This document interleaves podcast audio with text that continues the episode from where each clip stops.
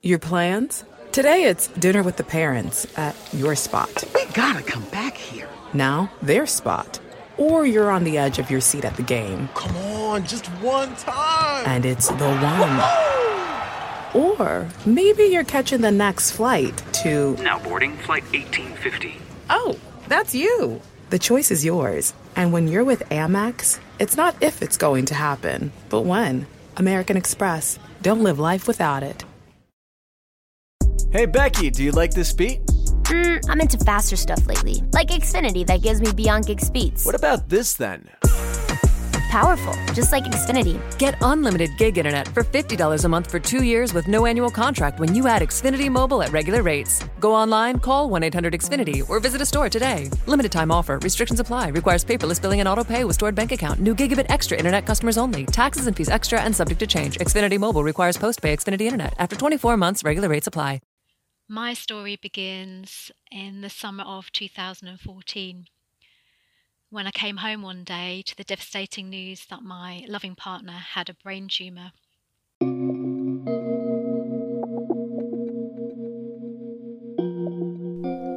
The voice you just heard is that of Lisa Edwards. Lisa has a story that I think you'll find very compelling, gripping, moving. So many people come on and tell incredible stories Stories are what matter. Being present is what matters, and overcoming difficult times is incredibly important to see the triumph in your life. Ladies and gentlemen, enjoy a conversation I had with Lisa Edwards.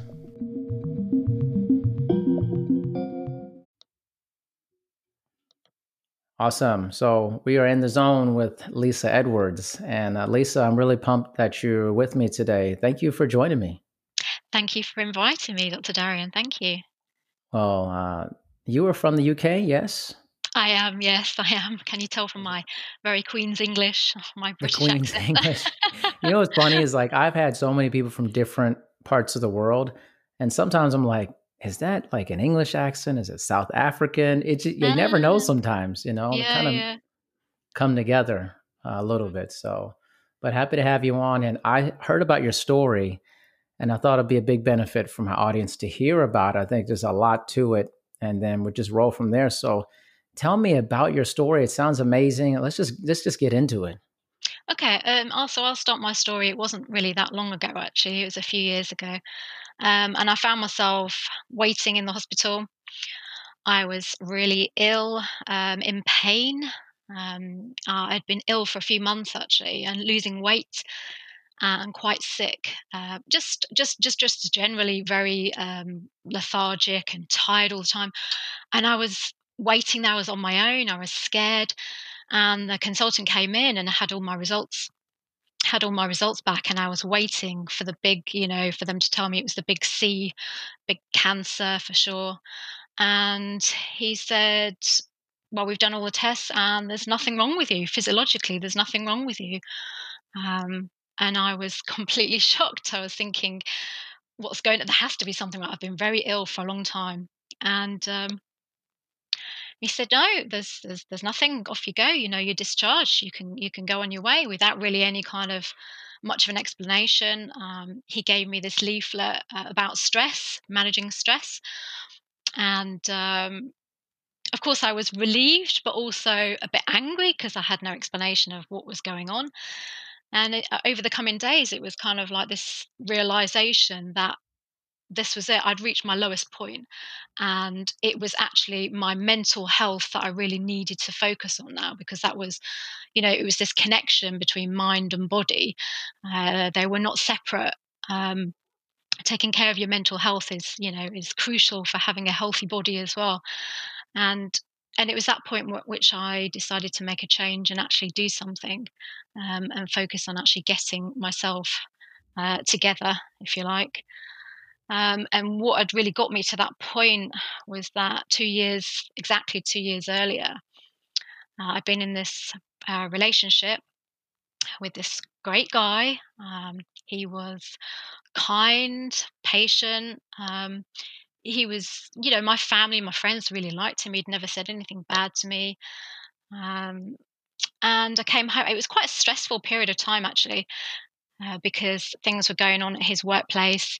Um, some lady that he, a colleague of his that he'd worked with, for some reason, very out of the blue, began sending me quite nasty messages through Facebook. Um, and it was going on for, for several days and, and sort of eventually into weeks. So it was quite a stressful time. And he, he was late home from work and he came home and I was having a bit of a go at him, you know, because he was late and obviously all this stuff was going on as well. And he just put his head in his hands and he said, I've been diagnosed with a brain tumor. And I was like, oh my God, what? You know, this guy was 34. We'd been planning over the years, thinking about marriage. And suddenly I was thinking, oh my God, I'm going to be planning this man's funeral. And um, it was horrendous, horrible. It just stopped me in my tracks. Um, but I decided, obviously, I would, you know, try try and stay positive for him. And it was about not really that long after, maybe a couple of weeks afterwards, um, his behaviour began became a bit erratic, started changing. Um, he was disappearing for long periods of time and not phoning me, or his phone would be off. And one day I was in the bath, he just came in and he was quite there was just something different about him. I just sensed it. And he just plunged his hand straight into the bath between my legs, grabbed me quite hard.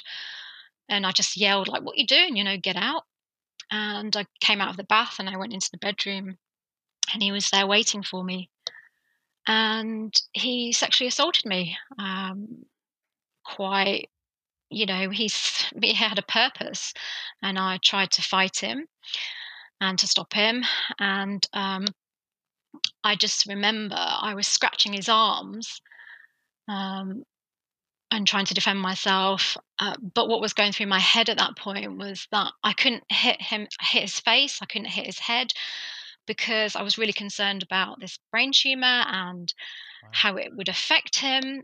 So even though I'm being raped and assaulted and this horrible thing was going on, I was still ironically putting this man's welfare before my own uh, making excuses. Um, I thought maybe it had affected his cognitive functioning or something, some reason, or maybe the fear of, of, of death or what might happen was was the reason for this behavior. And afterwards, obviously, I was shocked, uh, confused, and I sent him away, told him to get out. Um, and he disappeared maybe for a couple of days, came back, and he was begging and pleading with me that you know, for all of the things that I'd said, really, that he was alone alone and he was going through this this horrible thing and he didn't have anybody else to turn to and I was the only person that could help him and support him and he needed me. And so I took him back um, and I said okay I'll support you through it. But the, the, the appointment times for the hospital and the checkups they kept being changed and last minute every you know i'd make arrangements to go with him to the hospital and suddenly the time would be changed and he'd forget. So i was getting really a bit concerned um, i wanted to be with him at the hospital. So i started looking for an appointment letter or something um, that i hadn't seen and i was standing in the bedroom and i remember I found I didn't find any appointment letters. What I found was a second phone of his that I'd never seen before. Um, I remember standing there, just this sort of rising sense of dread. I was holding in my hands, thinking this is really not going to be good news. And I turned it on, and it was just a there was no SIM, so it was just loads of num- uh, numbers, no names or anything. And the first message that I saw was, um, do a picture message of a baby and it said, Do you want to come and meet your daughter or would you like to do a DNA test? And I felt sick, absolutely sick, because I knew this wasn't a hoax. The baby looked exactly like him. Um, and it was clear that he'd obviously been avoiding the messages.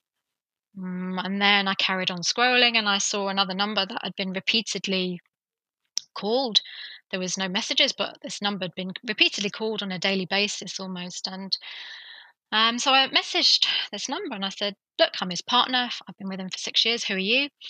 And the reply that came back was, I'm his wife. Oh so, my God.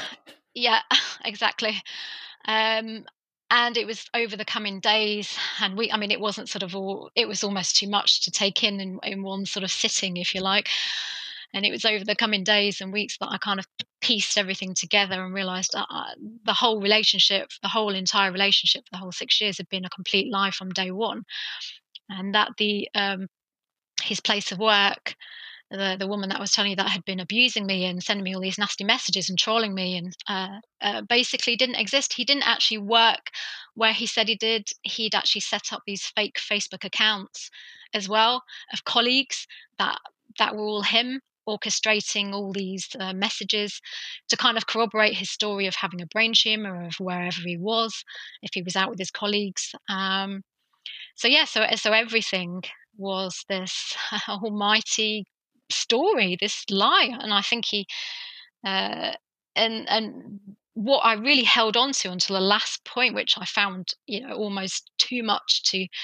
to kind of handle, was the fact that this man I'd been with actually lied about having a brain tumor as well. There was no brain tumor, so he'd lied about absolutely everything. Um, and I'd actually truly believed that I'd been in this relationship with this great person and suddenly I found myself that I couldn't even leave my house without feeling the stares and snickers behind me, um, the shame as well, because I found I couldn't talk about the rape.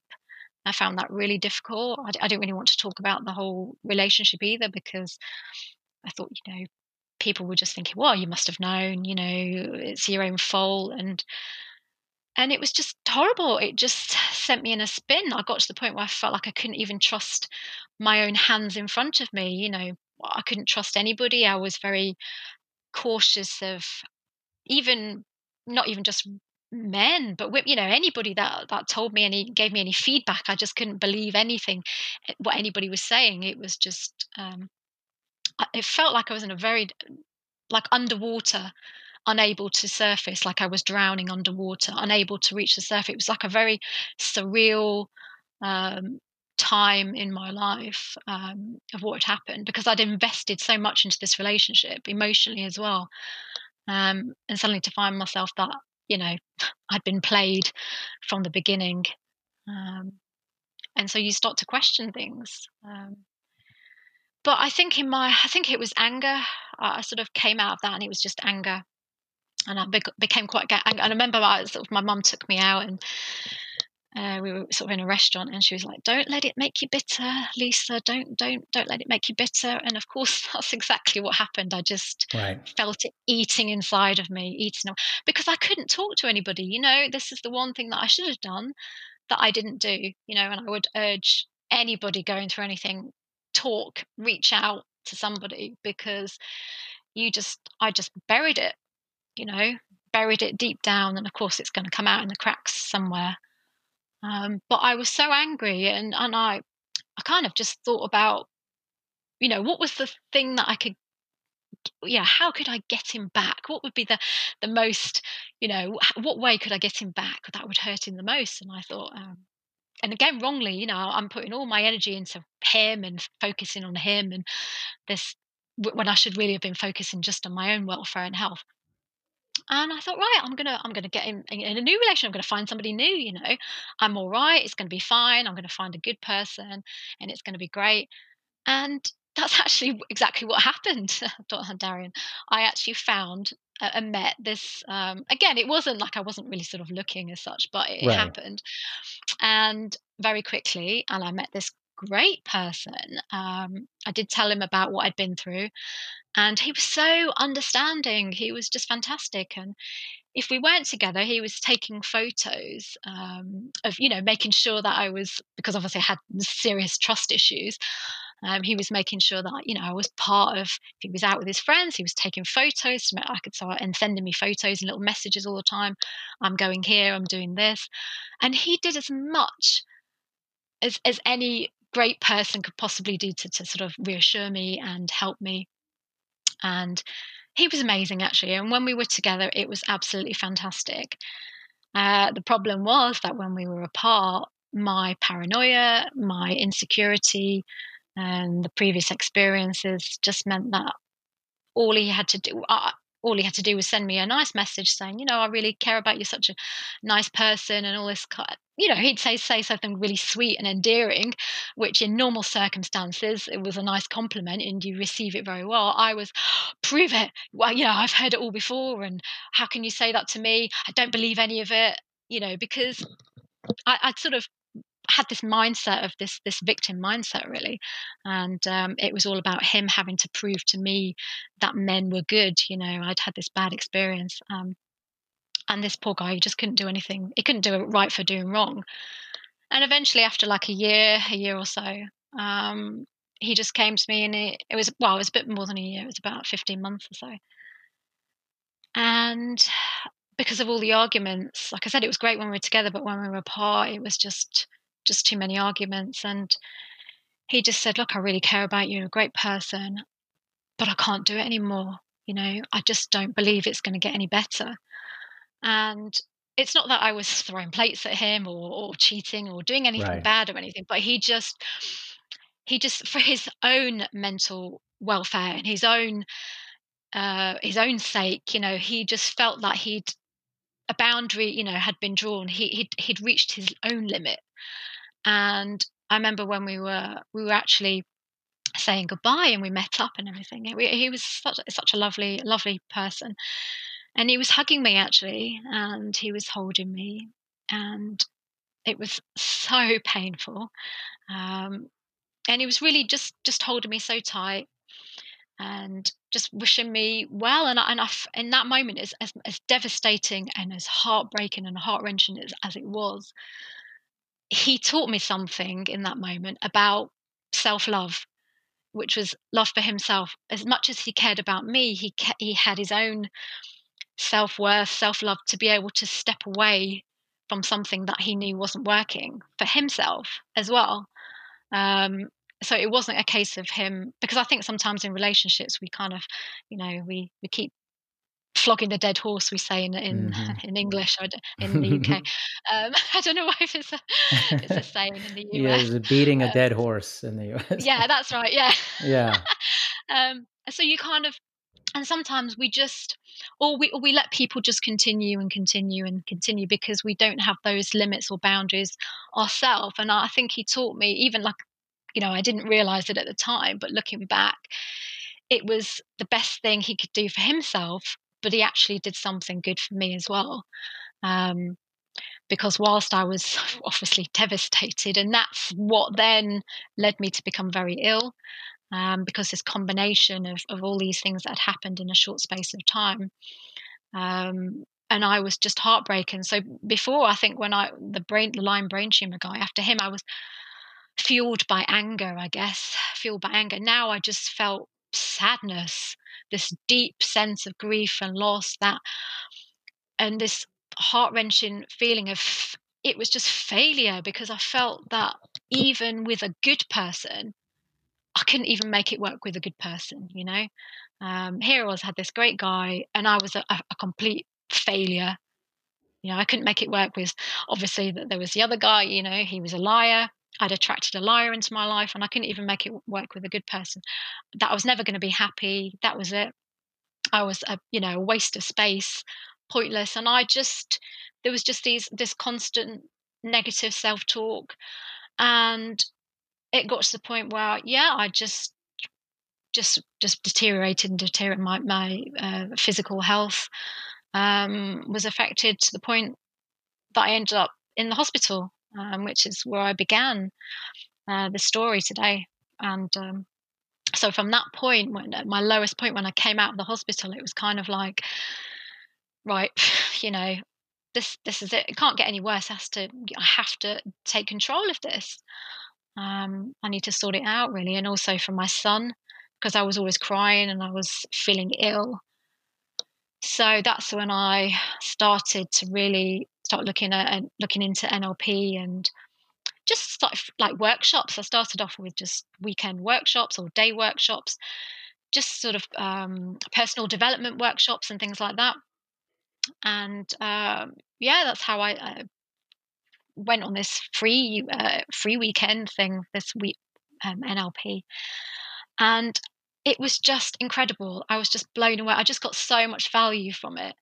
And I think the first thing that I learned was about the cause and effect, and that you, you can either be um, a sort of a victim of, of, you know, you can have this stay in this mindset of being a victim and feeling powerless, or you can empower yourself and you can say, okay, this has happened to me you can't unhappen it but now i don't I, I i have a choice as to how to respond to that and how i now proceed you know you don't have to stay in that victim mindset and for me that was so power empowering and liberating it was completely different view because i'd spent my whole life actually um, blaming people other people for any you know anything that had gone wrong in my life um, including my childhood. I didn't have a very good childhood, and I spent a lot of time sort of playing the blame game, if you like. Um, and so it was that chance to take that extreme responsibility, to be responsible and to take ownership of myself my own thoughts. And so I thought, this is great. This is this is gold. this is so. I then signed up to do like a, a longer course, a more deeper dive, um, seven days of intensive um, training in for the NLP practitioner, and we did also timeline and hypnosis as well. And of course, it's like therapy, isn't it? Because you're practicing on each other, so you're getting that therapy. And it was fantastic. It was kind of such a, you know, it was like I said, it was it's getting all these tools and things uh, to change my limiting beliefs and my negative beliefs, and working forwards from that those sort of uh, bad experiences. And um, and then it was actually the second course. I, I went on to do the master practitioner. And there was this, we had this great mentor. And I think we were doing this kind of breakthrough session. And I was sitting there and I was talking away about all my problems and everything else. And he was listening and uh, just listening to me. He was quiet and he was just listening. And I was, you know, putting the world to rights and having a good old moan and just rant, letting it all out. And he just said, Can I just stop you there, Lisa? And he just leant into his pocket. He pulled out a packet of tissues and he put it on the table. And he said, What do you hate about yourself?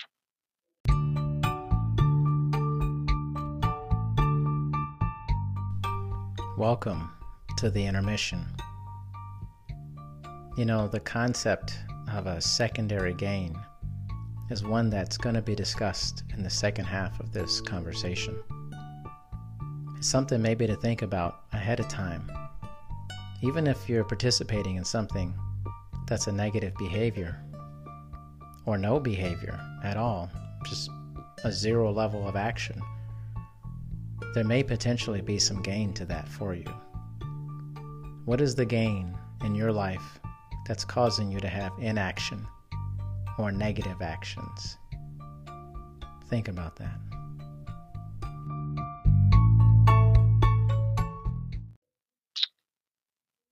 And I just burst into tears.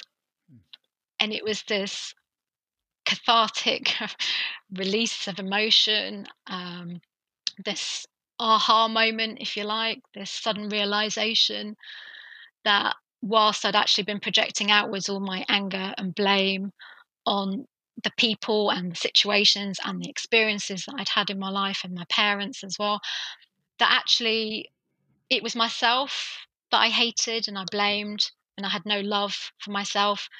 And I kind of looked back, it was sort of along my timeline, I realized that I'd either been either been attracting the wrong kind of people into my life or negative situations or sabotaging unconsciously sabotaging the good things um, without obviously you know unconsciously without realizing because i didn't feel like i I deserved it. You know, I had no self love. So if anybody came along that actually cared about me or loved me, I'd kind of reject it um, or find a way to kind of sabotage it or push them. Um, in fact, actually, the, that amazing guy, he did say to me, you know, it feels like you, it feels like you want to end it. You know, it feels like you're, you're pushing, you're pushing for me to end it. Um, and it sort of all made sense in that moment. It was this huge, uh, you know, realization. It was actually quite. I mean, although it was quite sad to think that I'd lived all this time feeling quite unworthy and unlovable and undeserving. Um, I think once once you realize the problem, that's when you can kind of take action, and you can actually start doing something about it. Um, so really, you know, that's that was my my big aha. Really, that for me, the fundamental, um, the first fundamental step to sort of any kind of success and happiness in your life is you have to know and truly believe that you actually deserve it because what I found in my practice as well, because obviously now I see clients, um, is that they'll present with a problem, and maybe you you obviously will understand this. Present with a problem which is really just a symptom and not the cause. Um, the, uh, and when you sort of strip away the layers, you find out that when you go back, it's it's usually this lack of self worth or the narrative that that was the story that was created when they were younger and that they've carried throughout their whole life. Um, and these limiting beliefs of not being good enough, not being worthy, um, being unlovable. And quite often, you know, whether I'm even with I'm helping somebody sort of motivate them for, for weight loss or whatever, um, and it, you find out when you strip away the layers, it's this lack of lack of self worth. Um, and I kind of liken it a bit like um, you know if you don't have this belief that you actually you are a worthy person you actually deserve success and happiness it's a bit like trying to fly a kite when there's no wind you know you can run really hard you can run fast and you might you might actually get it up in the air if you run really fast but how long is it actually going to stay up in the air it's not going to stay up there for very long it'll just come crashing down and you'll have to start again. Because i've seen i've seen a lot of people very successful.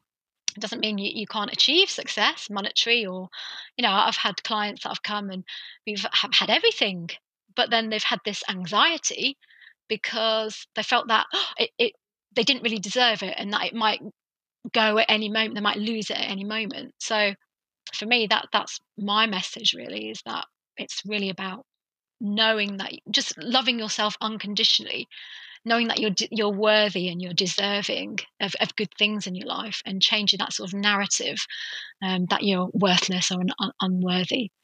Um, so yeah so that's my so and obviously that's where i am. I've come to today if you like. Wonderful. Uh, very powerful story. Um, you know I've, I've been doing this a while now and i've heard so many incredible stories and um, all of them are very unique and yeah, and very um, tragic in many ways, but also very triumphant also. And I love so many people that I've talked to on here, just they're overcoming these incredible obstacles and learning so many things about themselves. And, and I wonder, as you've gone through this throughout, you know, the years, is there times where you still struggle with the thoughts that you've had in the past? while you're working with people in your own life? Yeah, absolutely. I mean, I, I think it's an ongoing. The thing about uh, I mean, if you think about relationships, any relationship, if you've got a partner, mm-hmm. husband, wife, uh, children, it requires work. It's it's not a case of oh, I've got you now. You know, we're married now. That's it. I don't have to do any work. And of course not. It's an ongoing process. It's a daily process. You have to work at any relationship, and the relationship that you have with yourself is is the most important um, of any relationships. So of course, yeah, it's an absolute, it's an ongoing, it's a daily process. I, I still have uh, those little, you know, that little self talk that comes comes up, and or you know, and and I have to have to use all my own techniques, and and sometimes I just, and sometimes I just let it I just allow the thoughts to come actually. Sometimes right. I don't suppress or push them away. Sometimes there are just moments when it's it's good to be just present and just not to just to allow the thoughts and to understand where they're coming from and what the reason is. Um, I, I, I, told a story actually. There was, and I'll give you an example. Um, I did a podcast. Uh, I've done a few podcasts uh, recently, but um, you know, it takes time for them to sort of be released. And and I, it the first one that I actually actively promoted because not many people. Um, I've not been sharing this story for very long, actually. Uh, not many people um, know about it. And I had this, so I, I put it on my uh, Facebook page, my personal page and I put it out, and it was all public, and, and people in my community, clients, former client, you know, lots of people, uh, extended family and friends, people that I've worked with before, and um, I put it on, and I was not expecting this sort of over, overwhelming response, and and I kind of thought, you know, I wasn't really expecting anybody to listen to it, if I'm honest. And I, I suddenly, the next day, I just freaked out a bit. I was like, oh my God, oh my God, is this going to change the way people look at me? Can I walk down the street? Because I live in a very uh, small town, mm-hmm. a small community. And I was thinking, oh my God, is this going to affect my business? How did I sound? Did I waffle? You know, all these things, silly things, you know. Um, and I had this moment was I just I was thinking, I want it, I want to take it down, I want to take it down. And that was my kind of initial reaction. And I just I just allowed the feelings. I, I was thinking, you know, I'm I'm trained in a lot of different. I'm I'm trained in psychosensory uh, therapy, the Havening technique as well. Uh, I have all these tools, but I didn't actually use. I just thought, you know what? I'm just going to allow them to come. Just let them come. Let this fear come, and just let it wash over me. And because I didn't try to push it away, I kind of realized it, it, it just went, they just went, you know, it, the fear went because I thought it's quite a natural thing. It's just, it's almost like a mental check in. Are you sure you're doing the right thing? Are you sure there's no risk involved? No, there's no risk involved. We're not needed anymore. And I kind of likened it to a little bit like having your own special ops team. You know, fear is something, uh, instead of trying to oppress it or overcome it or, you know, push it away. It's kind of like it, it's there to serve you. It's there to help you in a way. It's there to keep you safe, isn't it? Fear. So you know, I kind of likened it like it's a bit like a little special ops team, you know, or an overprotective grandmother or something. That's kind of like, oh, you know, be careful now, you know, you might not be safe, and and then you think, no, actually, thanks for your concern, but it's okay. I'm going to be okay. And it's like a little, little special ops team doing a sweep of the area, coming back and saying, you know, it's all clear, you can go now. And that's how I, you know, visualized it in my head. And that's the way it kind of just it dissipated and I was fine. And, you know, I've had this great reception and it's it's it's absolutely we're not per- i'm not perfect and I'm, I'm quite happy to admit that perfectly imperfect you know nobody is we never get to a point of reaching perfection. We can strive to, to, to be there, but we're all human beings and we have as many positive emotions and as many negative uh, feelings as well. Um, it, it's just a point. It's keeping a harmonious balance, isn't it? I think, uh, Darren. It's like making sure that we don't um, live or dwell in negativity, um, and making sure that they don't take over, if you like, and it's not disproportionate to to whatever's happened to the event. Um, so yeah, so that's my. I mean, it's certainly something that I have to work on. I use um, affirmations as well to kind of keep it keeps me focused. Uh, I put them on my mirror in the morning, and I say affirmations, and I encourage my son to do that as well. Um, it keeps you in the right, right. You know, if you do it in the morning, it's the first thing you see. Um, keeps you in that sort of positive frame. Um, so yeah, so I, have, I do have to remind myself, yeah, that you know I'm I'm good enough and I'm worth it, and you know the L'Oreal advert because you're worth it. but um, yeah, yeah, yeah. you know, worthy, should I say, worth it? Um, yeah. What do you think happens to Ongoing. you um, every time you tell your story? You said you know you've been saying it recently. Like, do you feel like telling the story kind of helps you heal even further, or uh, helps you improve? Every time that you um, talk about it on a podcast or in a different venue? Yeah, I think you've yeah you've just really kind of hit the nail on the head there. I think that uh, it's most definitely healing actually most definitely healing and and actually getting to the point of uh, talking about because it happened about six years ago um, so getting to the point of being able to tell it i knew that i was that was kind of the final healing part, you know, the final healing process. And I think also, you know, there's there's healing in helping, isn't there? Helping other people, um, knowing that you can possibly inspire somebody. You know, it's, it's almost like I've been sitting on this story, and and and and it's like you want to share it. Really, you know, if you can inspire and help somebody else just by sharing your story, it's it's worth it.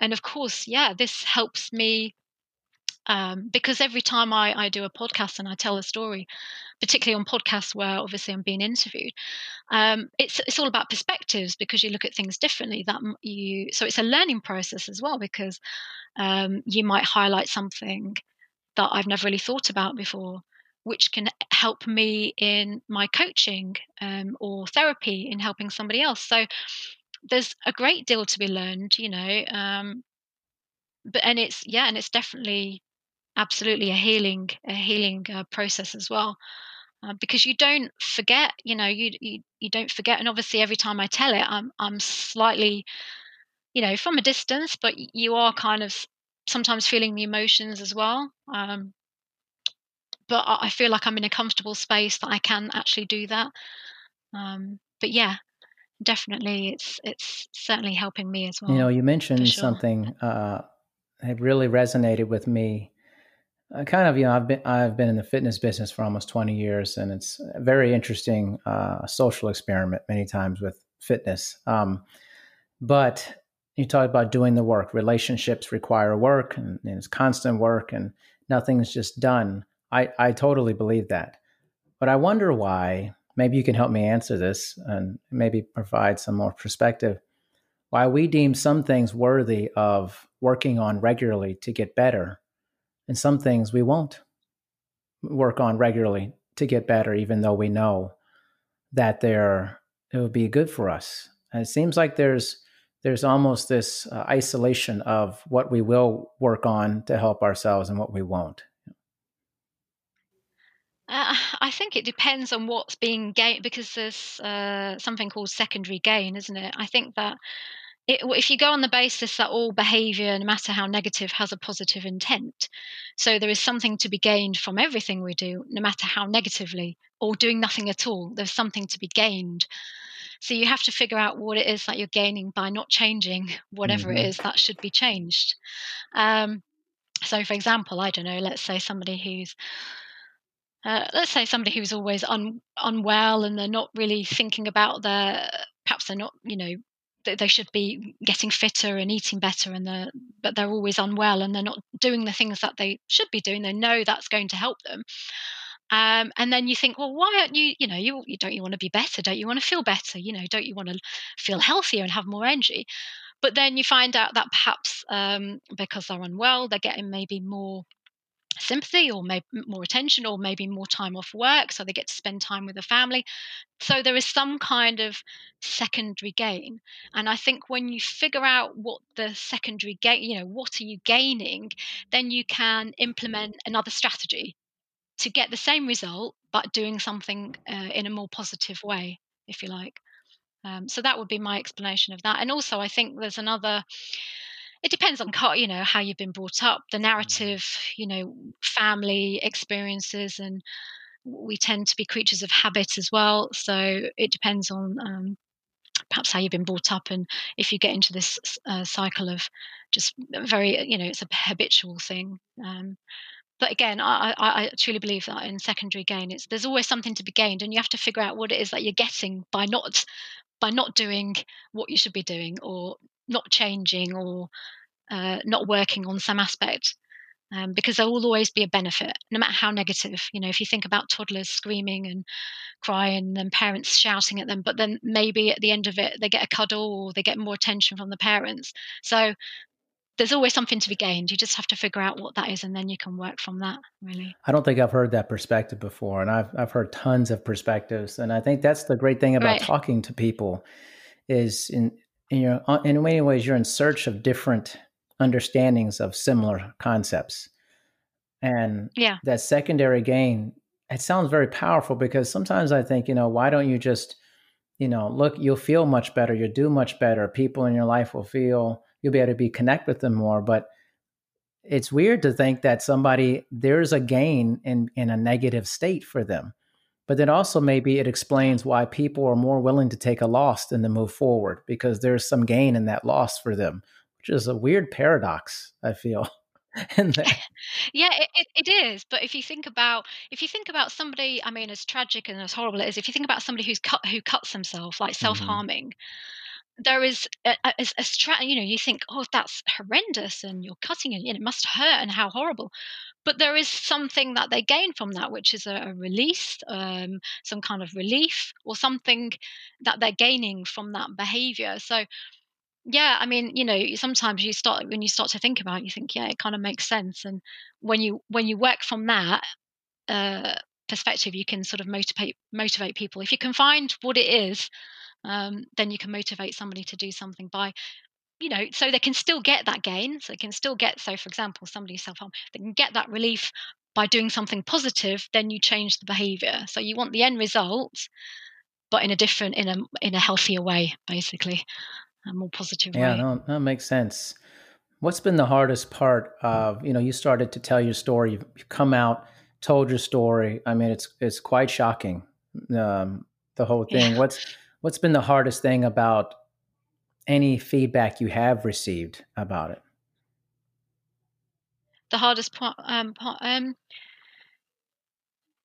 the well, the feedback has been really, really good actually um, about my story, and I think, I think it's just that feeling vulnerable, um, that it, it, you you feel that sense of nakedness. I mm-hmm. guess um, you know you're allowing people into the depths of your mind, your your soul. Really, you're kind of standing there it's almost you know, I liken this when I, I, sort of commented on my Facebook when I, you know, about this, what I was telling you, but this huge fear that everybody's going to know my story. And it, I felt like we've got this market square in our town, and it felt like I'd been dragged into the middle of town and stripped right, naked, right. and the whole town was looking at me. You know, this, I couldn't have felt any more exposed. Um, again, I've got lots of friends from all, all over the world. It's not just uh, in the town, but that's how it kind of felt.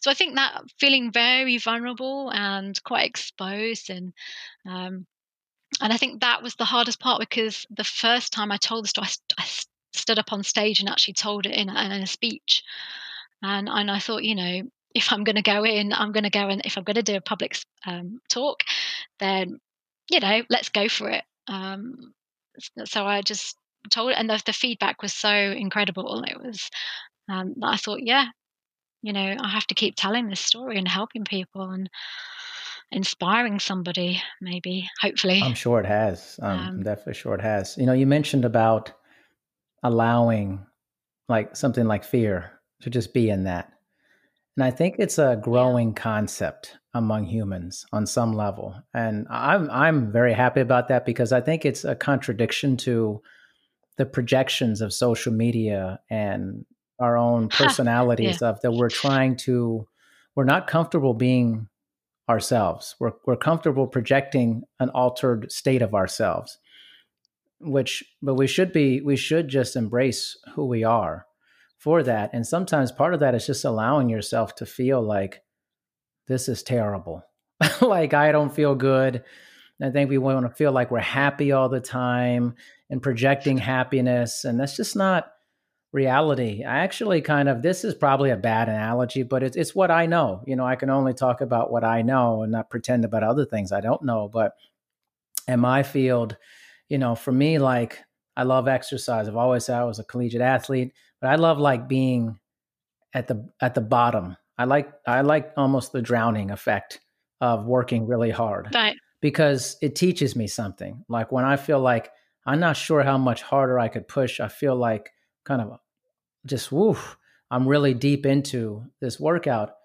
That's when I when I question myself, that's when I know I start learning a lot about myself in that moment. I think it's similar to fears. Like we want to get rid of fear so we never have to question ourselves and what we're made of. We just always want to be comfortable or the projection of that. And uh, so I think that allowing yourself, honestly, to feel like shit sometimes, it's just okay. You know, it's just, it's just part of life sometimes. You just, it's just part of being alive, you know? Yeah, absolutely. I mean, I hope, I mean, I'm all for reframing situations and looking at the the you know the the silver lining and everything. Sure. But sometimes, like you said, sometimes you just feel like you just. I'm having a bad day that's What's wrong fine. with that? There's no wrong or right. yeah, exactly. But and I think that exact. Also, I think this is something that we should really be teaching young people. Like it's okay because you you have all these influencers and gurus, and like you said, it's it's. yeah, don't get me started on that. Don't get me Why started not? on that. Why? but, but yeah, but um, this this whole because this this was part you know what, what inspired me for this to write this post as well about fear because everybody's like you know if you have fear you'll you'll never get anywhere and you won't have you'll never accomplish anything. And i think no god that you can't. It, it's I, don't know whether you call them shadow emotions or negative Mm. emotions or whatever you want to call them they all serve a purpose. Fear is what helps you lift you know gives you that massive boost of energy to lift a car when you to save a loved one you know to drag out a loved one you know you hear those stories mums lifting Mhm. up the car has a car accident lifts up the car drags out the kiddie um, that's that's fear, isn't it? You know, we need fear. Fear stops you from going too close to the edge to take your selfie, for sake. You know, so you don't off the cliff edge. It's fear. we we don't want to eliminate fear. Fear is what's keeping you alive. You know, and it's absolutely fine. I mean, sometimes we, you know, we're fearful. If it doesn't, it's about like just recognizing that it's just that check in, and you can go ahead and it's fine. You can, you know, you, you push through it anyway. It comes with you. It, it's not something that you ever get rid of. Um, not in, in my opinion, anyway. That's Yeah. my belief. Uh, and, and and grief, you know, if you have a loss or you, you know, you, your your pet dies or you you know somebody close to you passes away or you break up in a relationship, you're going to feel sadness and grief.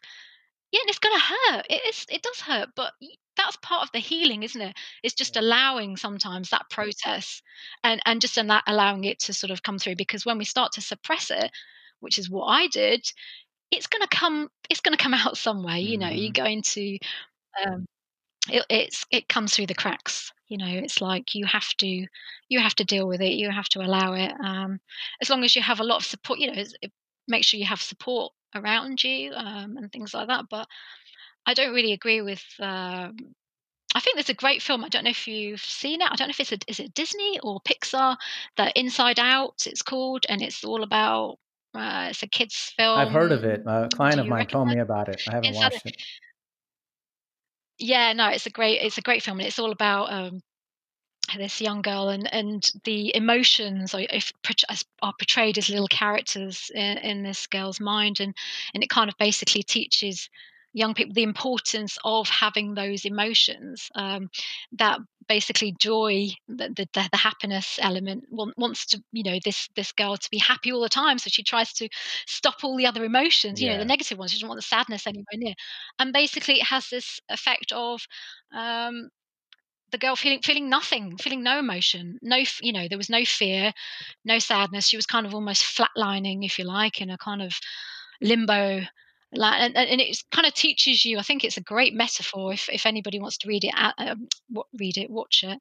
Um, adults children alike it's fantastic metaphor for the importance of that emo- negative emotions are necessary um, to, to live a function you know to have a, a happy well balanced life um, so it's a great uh, great That's movie awesome. i love it I think it's that's why I think this time we're living is very interesting, and the growth of technology and our communication desi- devices or platforms online because they're they're just large experiments of of human behavior and of people's validation of themselves and projections of who they want people to see in that.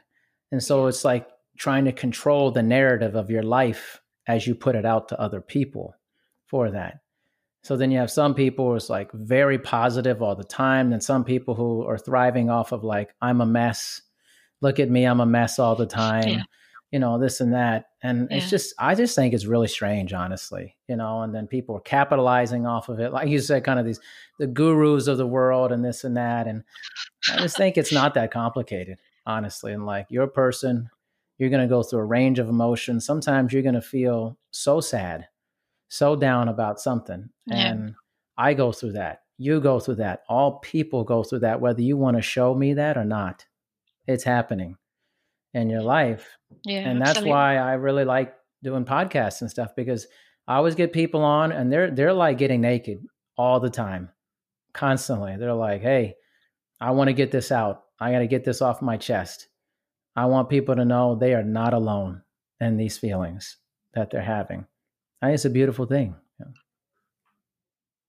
Yeah, I think that's when you're uh, when you're going through some kind of traumatic or bad experience, or you're trying to get out of a situation, or you want to change your life. You do feel this. There is this sense of feeling that nobody understands you. You're completely alone. Um, you'll never be able to get out of it, and you can't see a way forward.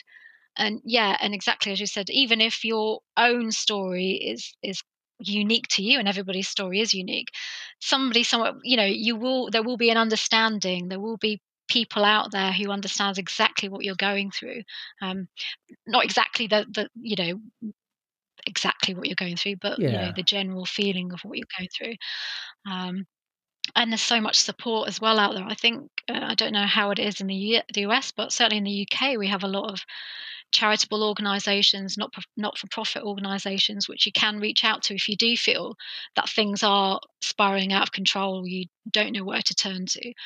That you can, you know, you can contact them anonymously as well. You don't have to give your name. You can reach out if you don't know where to go um, and things like that. So there are resources. There's lots of free information out there. It's just really utilizing and um, utilizing them and, and taking action. And you know, I think that it was like in a bit like a uh, people get stuck don't they and and they don't know where to turn and they they don't know what to it's just do something just take mm-hmm. the first step make the first step if you want to change or, or you need help or or something um, so yeah I'm a bit a big advocate for for, take, for taking action. I mean, um, but also still being with your emotions. That's absolutely fine. You know, if you're feeling yeah, down, I think it's totally just part of it. What do you what do you what do you see things going? I mean, obviously we don't know, but like you're doing you're telling the story and you're going to continue to tell it, I would imagine. Where where is this headed for you, you think? Where's this headed? Well, I think that um, I mean, I would love to do a TEDx uh, talk. Um, I think that's really was what my initial um, that that's one of my you know bucket list things. I just want to tick off uh, is be on the TED TED stage, uh, and obviously I did have uh, some interest in that, but then of course. Um, you know, coronavirus came at the Damn wrong time. yeah, I know. God, so Dare how, you? How selfish. Uh, yeah, exactly. so we'll see how things progress from that. Um, and I'm just creating some kind of at the moment. I think I think everybody's had to adapt um, a bit more to kind of the more online space. Um, so this is kind of teaching, you know, that adaptability and flexibility um, in terms of business and how to reach people and communicate. Um, so that's kind of spurred me into kind of thinking about doing more like an online program as well because I, I work face to face well, I was working face to face. Now it's mm-hmm. on Zoom. So that's kind of given me an idea that, you know, I would like to maybe um, do do a kind of course. Um, the steps certainly go through the steps that I've uh, found worked for myself, and the, the steps that I find work for clients as well, and perhaps put on like an online program um, that could help people. And if any of your listeners want to be a, a beta tester for that, they can they can you know contact me.